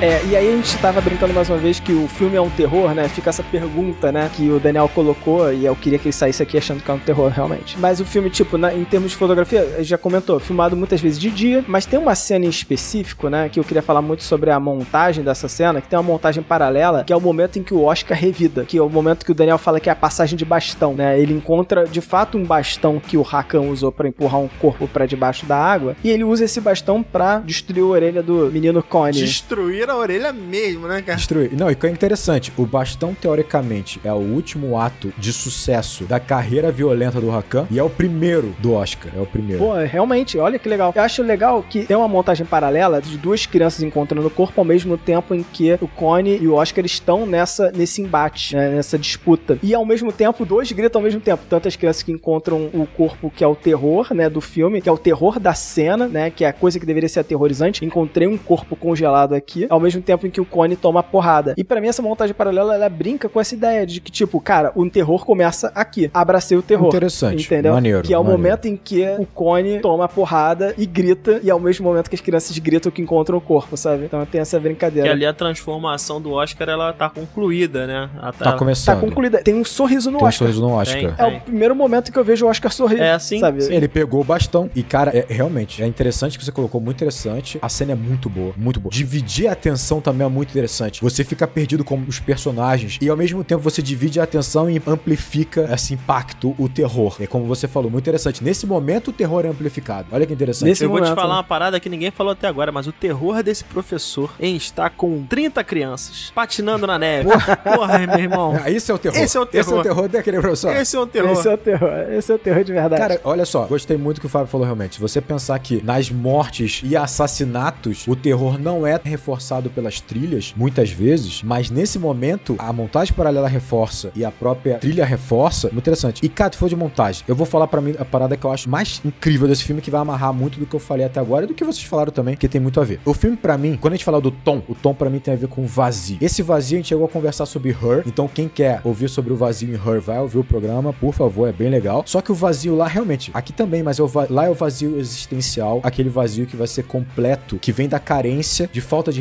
relações, né? De falta de você realmente se conectar com o outro. Aqui também, Também é. tem apatia, né? Também tem Lá apatia. também tem apatia Aqui lá. também é. Só que eu acho que aqui o vazio também tem a ver com essa sombra que cada um carrega. A gente tá falando de um horror, né? Nosso protagonista tem uma sombra clara, que é o Oscar. Como a gente falou aqui, ele vai pegar o bastão de um cara que era um serial killer, né? Esse vazio, que é o tom do filme pra mim, ele tá em tudo, cara. Ele tá em tudo. Por que, que eu puxei agora? Porque ele também tá na montagem. E como a gente falou, tá na fotografia. O filme ele faz questão de mostrar esses espaços vazios e a neve nisso é muito importante, porque porque a neve, ela encobre. Ela isola, né, cara? A neve é Ela foda. isola, ela afasta. Então, assim, quando você vê um pátio que tem um brinquedo e a neve, aquilo gera um vazio muito forte. E eu acho interessante que a gente pode fazer uma relação da neve com a própria Ellie. Porque se você pensar, a neve, ela tem a beleza dela. Não é toa que tem uma cena que mostra brilhando uns cristais de neve na árvore quando o dia tá amanhecendo. Ela brilha. Ela tem uma beleza, que a Ellie também tem. Ela tem um tom de pureza, de algo infantil, porque você faz uma relação com brincadeiras. Você faz uma brincadeira de jogar bola de neve, você faz uma relação com o Natal. Ele tem esse quê de infantil em volta dele também, dessa pureza da neve, mas a neve encobre. A neve encobre uma monstruosidade, a neve encobre o sangue, a neve encobre essa sombra. E a Ellie é isso. A Ellie é exatamente isso. A Ellie no início, o Oscar pergunta, porque eles estão no pátio, sobretudo no brinquedo com a neve, e o Oscar pergunta, né, onde é que você mora? E ela fala pra ele, eu moro aqui, eu moro nesse brinquedo, eu moro na tua solidão, na verdade, né? Porque é isso, que ele tá isolado, é aqui que eu vou morar, é aqui que eu vou me ocupar. né? Caraca, porra, maneiro. É, é um brinquedo de criança sem crianças. E você imaginar que as duas crianças que estão ali, uma é uma vampira, que tem anos, e o outro é o Oscar tão mal resolvido. Olha que trágico essa situação desse brinquedo isolado pela neve. Então, a fotografia resgata muito isso, ela conta muito a história pelas janelas. A gente falou sobre o reflexo, mas ela tem os quadros, né? A janela tem uma hora que eles mostram a janela do quarto do Oscar e a janela do, do quarto da Ellie. É um enquadramento do enquadramento, né? A janela. É muito interessante isso. A, a história tá sendo contada por esses dois enquadramentos, que são as duas janelas, né? Você vê a silhueta da Ellie tomando ali um esporro do Rakan, depois você vê pela janela do Oscar ele chegando. Então, a janela é um espaço, é um vazio, é um buraco, né? E a história é muito contada por essas janelas. A fotografia tá lá. É vazio o tempo inteiro. O que a gente falou, a floresta é toda branca, os troncos brancos, espaçados. E esses espaços entre os troncos brancos, cara, é uma negritude, sabe? É preto. É, é quase opaco algumas vezes. É engraçado que a fotografia é toda branca, cinza, preta e vermelha, basicamente, E né? vermelho é basicamente. E o- mesmo assim, o vermelho às vezes custa a sair na dessaturação, né? Às vezes ele sai dessaturado pra caramba. Exato. Falando Exatamente. da janela, se você pensar que a janela mais marcante é uma janela que tá tapada, então são buracos que estão tentando ser cobertos de alguma forma, né? Cobertos. É a dela, né, no E, e caso. tem uma coisa, a janela, não sei se janela evoca isso pra você, me dá uma sensação de que a janela e a porta são os únicos espaços do nosso ambiente de segurança. E é muito estranho você tentar sempre fazer um exercício de imaginar que do outro lado da parede, que tem na verdade, sei lá, 10, 15 centímetros, pode estar acontecendo uma parada terrível. Ou pode ter uma pessoa bizarra, sabe? Tipo assim, pode ter uma situação muito bizarra que é do outro lado da parede, sabe? E quem tá olhando de fora, pelas janelas, tá vendo isso talvez, sabe? Tipo assim, essa questão da janela faz uma, uma relação muito direta com Janela Indiscreta do Hitchcock, que conta a história pela janela. Você, você basicamente fica, né, como voyeur olhando as historinhas sendo contadas pela janela e você não tem informação completa, sabe? Que é o que acontece muito aqui nesse filme. eu vou te falar, Rodrigo, o frame, que nem é um frame do filme, né? Mas o- a capa do filme, né? Ela parece uma janela, ao mesmo tempo que parece uma parede. Porque você só percebe que é uma janela porque tem as gotinhas. Aí você vê ele, assim, fazendo tipo o código Morse, né? na- como se estivesse batendo na janela. E a sombra dela atrás, como se ele estivesse do outro lado da janela. Então, até a própria capa do filme é uma janela. Faz esse destaque, né? E aí você for da montagem. Esse vazio vai estar em tudo. E na montagem também. Eu acho que é, é muito inteligente como ele corta as coisas, ele arranca. Ele deixa vazios que você completa como você preferir. Ou como a sua lógica preferir. E tem momentos pra mim que são, são muito interessantes. Eu vou dar dois exemplos que eu acho muito interessantes. Muito. Um, o Oscar vai numa, numa, numa doceria, pega doces misturados,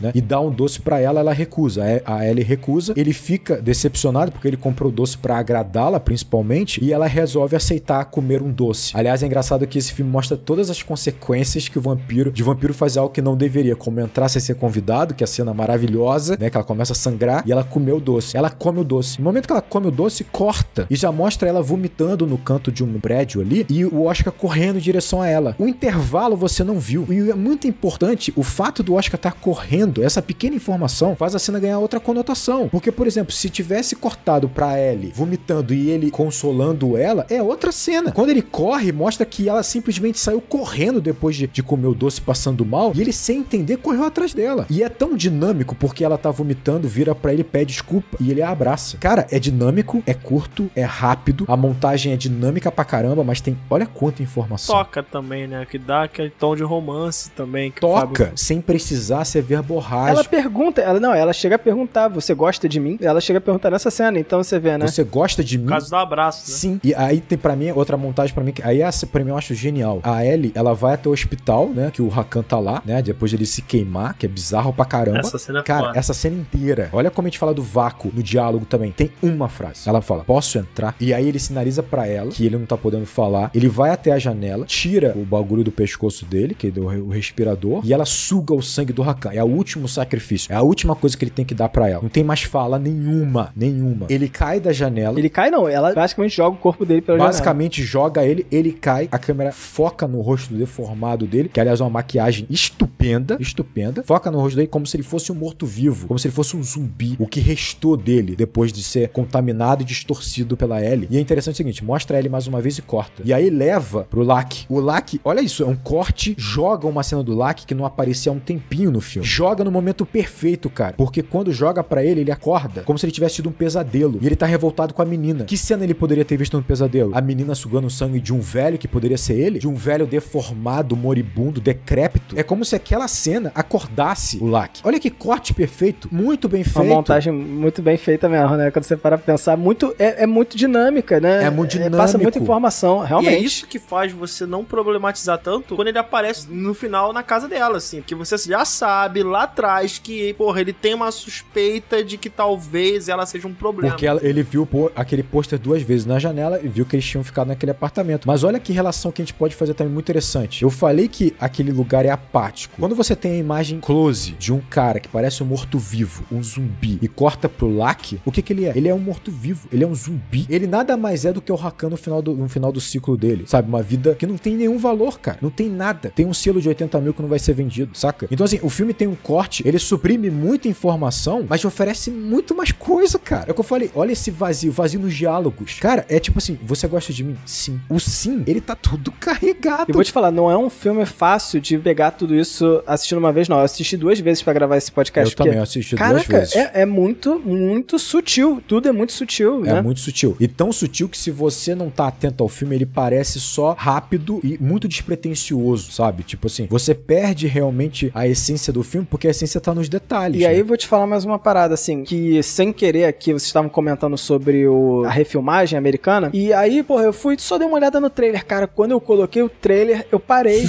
Cara, a primeira cena que eu vi era amarela. Amarelo. Amarelo estouradaço. E eu- quando eu falei, que que é isso? É o garoto. Você viu o garoto olhando pela. Eu nem sei, nem sei qual foi a cena que eu vi, mas a primeira coisa que eu reparei no trailer, caraca, Também. o filme é amarelo. Amarelo e azul. Sabe, tipo- Muito A saturado. paleta de cor é bem saturada, isso que eu ia A falar. luz é. Cara, é o completo oposto. E é uma escolha. É uma tudo escolha, bem. Eu acho o filme até legal. Eu vi quase o filme inteiro. É legal. Mas é que o amarelo te traz calor, né? O legal desse filme é o frio, sabe? É frieza nas relações, é O tipo... filme é no México. Ah, é? O filme é É. no México. Apesar que começa nevando. Começa Que nevando. isso é um clichê danado, botar uma paleta amarela no México. Mas, né? cara, olha só, o ponto é isso. Enquanto que você tem aqui uma iluminação quase natural sempre, lá é isso, é a ausência da luz artificial. Olha a ausência de novo. Tudo é ausência, é vazio. Lá não. Nesse filme, cara, ele tem duas coisas que chamaram muita atenção. Uma é essa luz que tu falou. Tudo é uma luz artificial dura, poderosa, que tem lens flare, que é amarela, que é azul. Que isso, não dá nem pra imaginar. Né? O filme é barulhento, o filme é barulhento. Ele começa com sirene de uma ambulância, o filme. Só que assim, é uma escolha narrativa. O filme tem soluções interessantes. Ele tem soluções interessantes. Não é ruim, mas essa escolha realmente tira o lirismo. Porque eu gosto de chamar, eu até anotei aqui, e eu vou eu puxar pra mim que é obviamente a melhor cena, que é o final. A cena final da piscina, que é estrondosa, estupenda de maravilhosa, eu chamo de. É um terror poético, é um terror lírico. No sentido que você vê um massacre na piscina e que, como o sangue flutua na água e aqueles membros, esse flutuar parece notas flutuando, parece uma coisa mais lírica, parece uma coisa poética, parece, por exemplo, parece na verdade o Oscar afundando, parece que ele tá imaginando aquilo talvez, parece um sonho, parecem nuvens. É bizarro como tem um lirismo nessa, nesse terror bizarro, sabe, no filme inteiro, cara. E é uma beleza, né? Porque como você falou, é misturado com um romance, meio que um fake romance, É, né? essa cena, eu estava vendo aqui ela antes de gravar, a da versão americana dessa cena aí, é muito diferente. Tem as mesmas estruturas, a piscina, mas é bem diferente em, tom, assim. Enquanto um filme ele tá fazendo muita questão de, como o Rodrigo tá colocando, ele deixar tudo numa camada interpretativa, jogando um pouco da responsabilidade pro telespectador mesmo, né? De imaginar um pouco, né? De trabalhar em cima das informações que o filme tá te dando. A versão americana, ela é mais expositiva, né? Ela parece que ela tem essa necessidade de expor todas as informações, sabe? E aí, pra mim, realmente perde muita graça, porque... Ela não tem vazio, não tem silêncio, ela ocupa todos os Eu espaços. nem vi, mas eu não quero ver. Cara, perde uma beleza, por exemplo. Olha que coisa bonita. Você tem um Oscar com o pai. Quase não há um diálogo no café da manhã. O pai se levanta pra lavar a louça, sei lá. O Oscar se levanta. Olha pro casaco do pai. O pai só, ele só dá um ok com um olhar. Não tem uma frase. O Oscar coloca o casaco e se sente confortável. Esse confortável, aconchegante, não é só o casaco. É tá com o pai. É tá ali. Ele cheira o casaco. Ele cheira o casaco. Ele cheira o casaco Ele cheira antes, o né? casaco. Cara, não tem diálogo, não tem frase, não precisa, cara. Não precisa. É, não, você vê, é- ele é muito inteligente na hora de construir. E essa cena final é magnífica, sabe? Realmente, assim, Magnífica. porque você você não entende tudo que acontece. Até o frame que mostra, assim, o final, assim, né? Mostra, fica um. Olha o que aconteceu. Mostra, não é nem um frame, né? Mas fica uma cena, assim, mostrando o todo, plano aberto, né? Com os corpos, você não sabe quem tá vivo, quem tá morto. É até isso ambíguo, sabe? Ambíguo, aquele garotinho que tá sentado na, na, na- na arquibancada, você fica. Ele tá morto também? Ele só se Ele fingiu. viu alguma coisa? Ele não viu? Ele é. viu? É engraçado, né? Isso, porque você vê a perninha só, você vê umas perninhas por dentro da piscina. Você fala, de quem é essa perna? Por que, que a pessoa começou atacando? Por que, que a Ellie começou a atacar essa Não, perna? e por que que, é, é, tipo assim, a cabeça mergulha, é jogada, só que ainda estão segurando o Oscar pelo cabelo. Aí você fala, "Ah, mas o garoto tá segurando o Oscar pelo cabelo e tá ignorando que o outro foi trucidado, mas será que a cabeça é dele? Não, não é. É, Aí depois assim- o braço só é, é mutilado. Até isso, É cara. ambíguo, até isso é ambíguo, né, cara? Você É não. inexplicável, é, realmente. É, você não entende o que, que aconteceu, você sabe que foi absurdo. Você sabe que foi algo. Foi uma salvação, que isso é a salvação pra ele, a né? salvação. Cara, termina com um close de um olhando o outro dentro do olho. E esse, esse close eu acho interessante, porque esse close me lembra um outro filme que termina assim. Que esse não é o término do filme, né? É o término da cena, mas ele me lembra Whiplash. Olha que interessante. Por quê? O garoto, ele sorri, ele olha pra ela, sabe? Tipo, e sorri. Com aquele olhar, né? Aberto, né? E aí, quando vai mostrar ela, mostra só o olhar dela e você percebe o sorrir dela na expressão. Me lembra, e, cara, exatamente a construção final de Whiplash, sabe? Tipo, É isso. O garoto vai se escravizar de novo. Eu lembro que a gente teve uma discussão muito grande nessa cena no, no nosso podcast, né? Do Whiplash, dessa cena, né? Que eu falei, cara, eu acho que ele cena por olhar e Olha, tal. foi uma relação muito boa, faz sentido. Realmente, faz muito sentido. O olho dela dilatado, né? Porque ela tá sobre o efeito do. Dilatado. E fazendo, fazendo um paralelo com o Whiplash, né? Uma brincadeira, né? Porque eu gosto de pensar que os dois filmes como se fosse uma correferência entre eles, que nem necessariamente pode ter sido intencional, né? Mas os personagens meio que eles foram estragados por outro personagem, né? Mas no final eles acham que estão sendo salvos. É verdade. A sensação é tipo, cara, eu, eu acertei, eu fui salvo, sabe? É, tipo, eu fui e salvo. na verdade você foi destruído. Você foi destruído. O tempo inteiro. E eu acho que o terror tá aí. Você foi destruído o tempo inteiro, você não sabe que você foi destruído. Você não tá percebendo o que, que você vai passar a fazer. Cara, pra mim, essa cena da piscina, ela já é uma das melhores cenas do cinema. Tipo assim, de verdade, dentro dos filmes de terror, ela é uma das melhores cenas já feitas, ela é muito criativa, ela é bonita. Isso que é, é escroto falar isso, mas ela é bonita. É o que eu falei, o terror lírico, um terror poético, o sangue flutuando como uma tinta. Tem o horror, né? Dos membros caindo, né? Mas fica aquele sangue flutuando, né? E traz essa. Que cena, que cena, que cena linda. Que Muito cena maneiro, linda. muito maneiro. É, então, é, a gente contou aqui, eu, eu levei o programa até o final aqui. Daniel, né, paciente. fazendo aquele exercício de olhar só pro filme. É como eu falei, depois que eu vi o filme, eu fui procurar informações sobre o livro e muita coisa me afetou nessa estrutura toda de repensar o filme. Justamente porque o roteirista desse filme e o escritor da obra são a mesma pessoa. Minha surpresa foi em saber que existe uma continuação para Caraca, Deixa ela entrar. Deixa ele sair, deixa ele sair. Não, eu tenho até aqui o nome da coletânea, Let the Old Dreams Die, né? É o nome da, da coletânea, é que vai abordar a continuação da história do Oscar e da Ellie. Indo contra as nossas expectativas e o que o filme mostrou aqui para nós, Oscar e Ellie são um casal. Os dois viram vampiros, os dois. Ela vampiriza ele em algum momento. Isso acontece porque no trecho de um dos contos deste livro, uns personagens que está presente no conto original, que foi a última pessoa a ver o Oscar antes dele desaparecer, tá atrás deles, né, até hoje, né? E eles encontram uma foto onde Oscar em 10 anos depois está com a mesma aparência que ele tinha, né, quando o filme se passa. Então, Oscar e Ellie são vampiros e estão de mãos dadas na foto, né? São um casal. Beleza, beleza. A informação do Daniel destruiu tudo que nós fizemos até agora. Mas acho que a história do filme é essa. O filme é o filme e é isso. E vou te falar assim, até o fato do roteirista ter sido o próprio escritor do, do Deixa Ela Entrar, eu acho interessante pensar que, cara, o roteiro de um filme, ele também é fechado, sabe? E não tem que fazer, por mais que seja o mesmo cara, o eu lírico, sabe? É diferente, né? É outro produto. É um outro produto, é uma outra obra. Eu também concordo. E foi uma adaptação impecável. Se você pensar que sai de um livro completamente diferente, né? Muito mais descritivo, com caminhos diferentes, né? Cara, que adaptação maravilhosa. Tem seus problemas, como a gente falou aqui. Efeito visual nos gatos, terrível. Não só nos gatos, né, cara? No, no olho também. Quando a Ellie aparece pela primeira vez com os olhos dilatados, eu pensei, cara, é, o olho dela é assim mesmo? é, parece o Gollum, É, cara. falei, que... cara, o que tá acontecendo? Ah, mas essa estranheza é legal. Não acho que seja um efeito ruim, não. É uma estranheza legal. Agora, na moral, quando mostram ela de frente na escuridão, com aquele brilho que vem do gato, do olho do gato, que é um, um olhar, sei lá, cinzentar, aquilo é muito maneiro, É cara. maneiro. E eu quero saber de você, Daniel. Eu transformei o filme no terror pra você, no que, em tudo que eu falei? Eu acho que não. Então, eu acho que realmente a vida do Oscar, ela tá sendo realmente transformada nessa perspectiva. Eu não vejo o filme enquanto terror, enquanto o que eu estou assistindo, mas parando pra pensar na perspectiva deste personagem, ele tá embarcando numa jornada difícil, horrorosa. Acho que isso resolve. Acho maneiro, acho E a maneiro. gente vai descobrir que na verdade Não, Na não. verdade ele tá virando um vampirinho, ele brilha no sol, ele tem a, a bela dele. Ele só se alimenta de animais, só bebe bolsas de sangue. Até parece, esse cara pirou pra fazer essa Ele continuação. não chama ela de L, ele chama de Belly. Não, esse cara Belly. pirou. Uma mistura de Bela com L.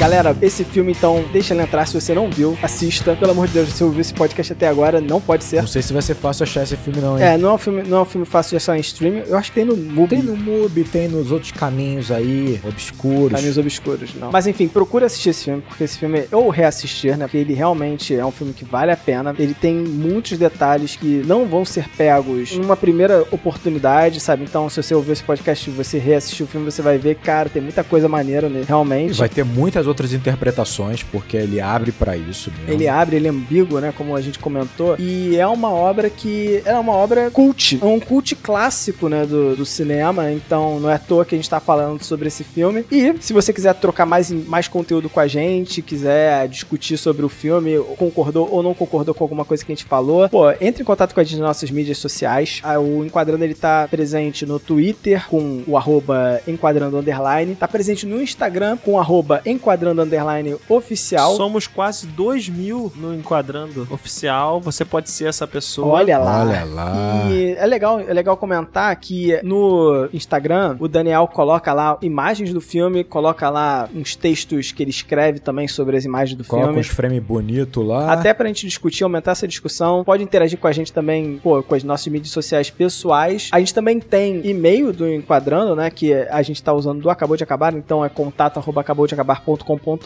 Gente, pedir uma desculpa pra quem mandou e-mail nos últimos poucos meses, porque nós tivemos com um problema nesse e-mail e não estávamos percebendo. Então a gente não estava recebendo e-mails. Então, provavelmente, se você mandou e-mail foi perdido, mande de novo, por favor, desculpe. E o Enquadrando também, ele tá presente no YouTube, lá em youtube.com/barra Enquadrando, onde a gente de vez em quando faz umas lives lá. A gente tenta fazer de duas em duas semanas, uma live lá também para complementar com o podcast. E acompanha a gente por lá que você vai poder ter acesso a outras coisas e até vai estar com a gente no meio da live, que é legal pra caramba. E considera apoiar e divulgar o Enquadrando. Então, por favor, galera. É, se você quer um contato realmente mais próximo da gente, como se fosse L e Oscar, então vai pro nosso Apoia-se, né? No valor já de 10 reais você consegue participar do nosso grupo do Telegram, fechado, exclusivo, cheio de papo, cheio de conversa. E entrar nesse relacionamento abusivo. É, esse relacionamento. Cara, é muito bom. Esse grupo é muito bom, você não vai se arrepender. Então, se você puder, por favor, e é uma maneira de nos ajudar, obviamente. É isso aí. Então é isso aí, galera. Um grande abraço. E bons filmes.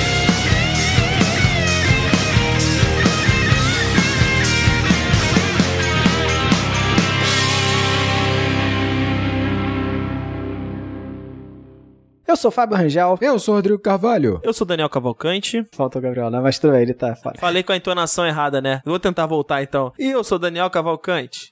Eu vou fazer uma comparação com a Abby, que é, na verdade, a personagem da refilmagem. Ah, meu Deus! meu Hebe, Deus! Hebe do SBT, pô, tá louco? Igual o Fábio falando, quando rola a apresentação do Oscar, e eu, caraca mesmo, ele vai falar sobre o Smith nessa parada aqui. Porra, isso tinha que, esse vídeo tinha que estar gravado, porque a minha reação, caralho, com a Abby, eu falei, cara, a Abby dá selinho em todo mundo, né? Dava selinho, será que ele vai A fazer? gente segue, meu Deus. Mas voltando, olha só. Tem um frame no filme, né? Tem uma, um take, perdão, do filme, muito rápido, Muito rápido. que mostra a genitália. Da Abby, da, da, da, da. Da Abby, não, Da cara, Ellie, não, da da Abby. Mas, Caraca. nossa, para, Meu para. Deus, esse vai pro erro, vai ser ótimo. As pessoas imaginando a genitália da Abby. Para, que beleza. Para com isso. Meu Deus. Vambora. Cara, fiquei desconcertado agora por um momento.